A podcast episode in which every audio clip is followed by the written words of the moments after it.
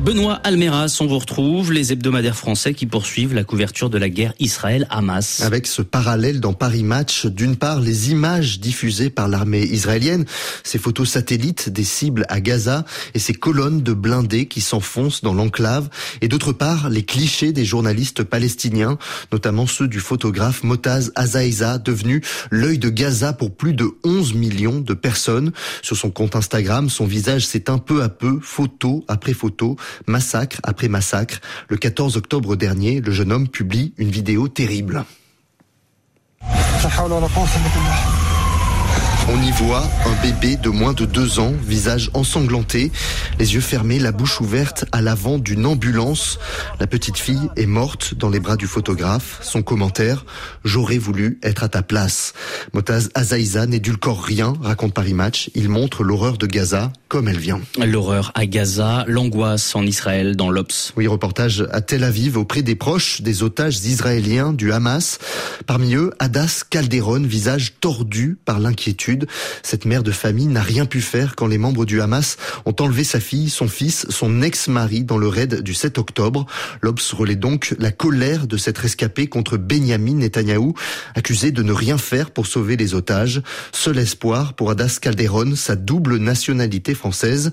Pour elle, c'est son autre patrie qui libérera ses enfants, car, dit-elle, la France s'est négociée avec le Qatar. Et les Arabes israéliens sont quant à eux tiraillés. Le dilemme, titre le point, l'hebdo mesure le fossé en train de se creuser entre juifs et citoyens d'origine arabe à Nazareth. Dans la plus grande ville arabe d'Israël, l'imam prêche devant ses fidèles rassemblés à la mosquée. Nous sommes partagés entre la rage de voir notre peuple mourir sous les bombes à Gaza et notre condamnation de l'attaque terroriste du Hamas qui a tué des innocents. Autre témoignage amer, celui de cet informaticien licencié quelques jours après avoir liké un hommage aux victimes de Gaza sur les réseaux sociaux. Il assure avoir vu le visage de ses collègues juifs changer subitement en réaction.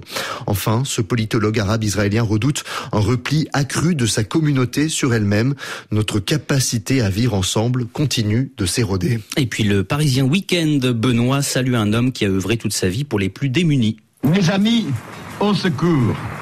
Une femme vient de mourir gelée.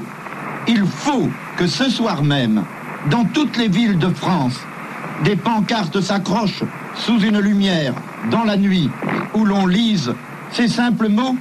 Toi qui souffres, qui que tu sois, entre, dors, mange, reprends espoir Ici, on t'aime. Cette voix, c'est celle de l'abbé Pierre et son appel de l'hiver 54 que vous venez d'entendre va bientôt être immortalisé dans un biopic.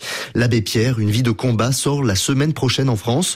Un film prétexte qu'utilise l'hebdo euh, pour élever l'homme à la barbe blanche et à la pèlerine noire au rang des superstars. Le Parisien Week-end raconte ainsi comment le prêtre a déclenché une déferlante de bonté à travers son engagement contre le mal logement. C'est aussi au plaidoyer du fondateur d'Emmaüs que l'on doit la trêve hivernale, l'interdiction de l'expulsion des locataires pendant les mois les plus froids de l'année. Mais rappelle l'hebdo, plus de 4 millions de personnes sont aujourd'hui mal logées et fragilisées par l'inflation en France. Le combat de l'abbé Pierre y est toujours d'actualité. Enfin, les éco week-end célèbrent de leur côté le fabuleux jackpot des tournées musicales. Illustration avec le Final Lap Tour de 50 Cent. it's your birthday. We gon' party like it's your birthday. We gon' sip a card like it's your birthday. And you know we don't give up, cause that's your birthday. You can find me in the club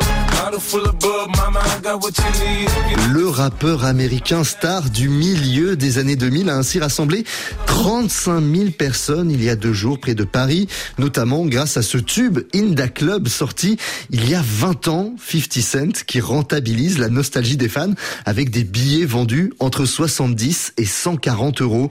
Et il n'est pas le seul car les concerts vont générer près de 30 milliards de dollars de revenus en cette année 2023. Pour les éco week les principales sources de cette manne financière, ce sont deux divas, Beyoncé et Taylor Swift. La tournée nord-américaine de cette dernière pourrait rapporter 2 milliards de dollars en 68 dates, soit un record absolu. Beyoncé a quant à elle vendu des billets à plus de 3000 euros lors de son dernier concert au Stade de France. Inflation justifiée par des tournées de plus en plus pharaoniques et donc coûteuses, des spectacles souvent immortalisés dans des films ou autres produits dérivés. Mais les perdants, comme le déplorent les échos week-end, ce sont sans doute les petites salles et les artistes moins connus. La revue de presse des hebdomadaires français. Merci Benoît Almeras.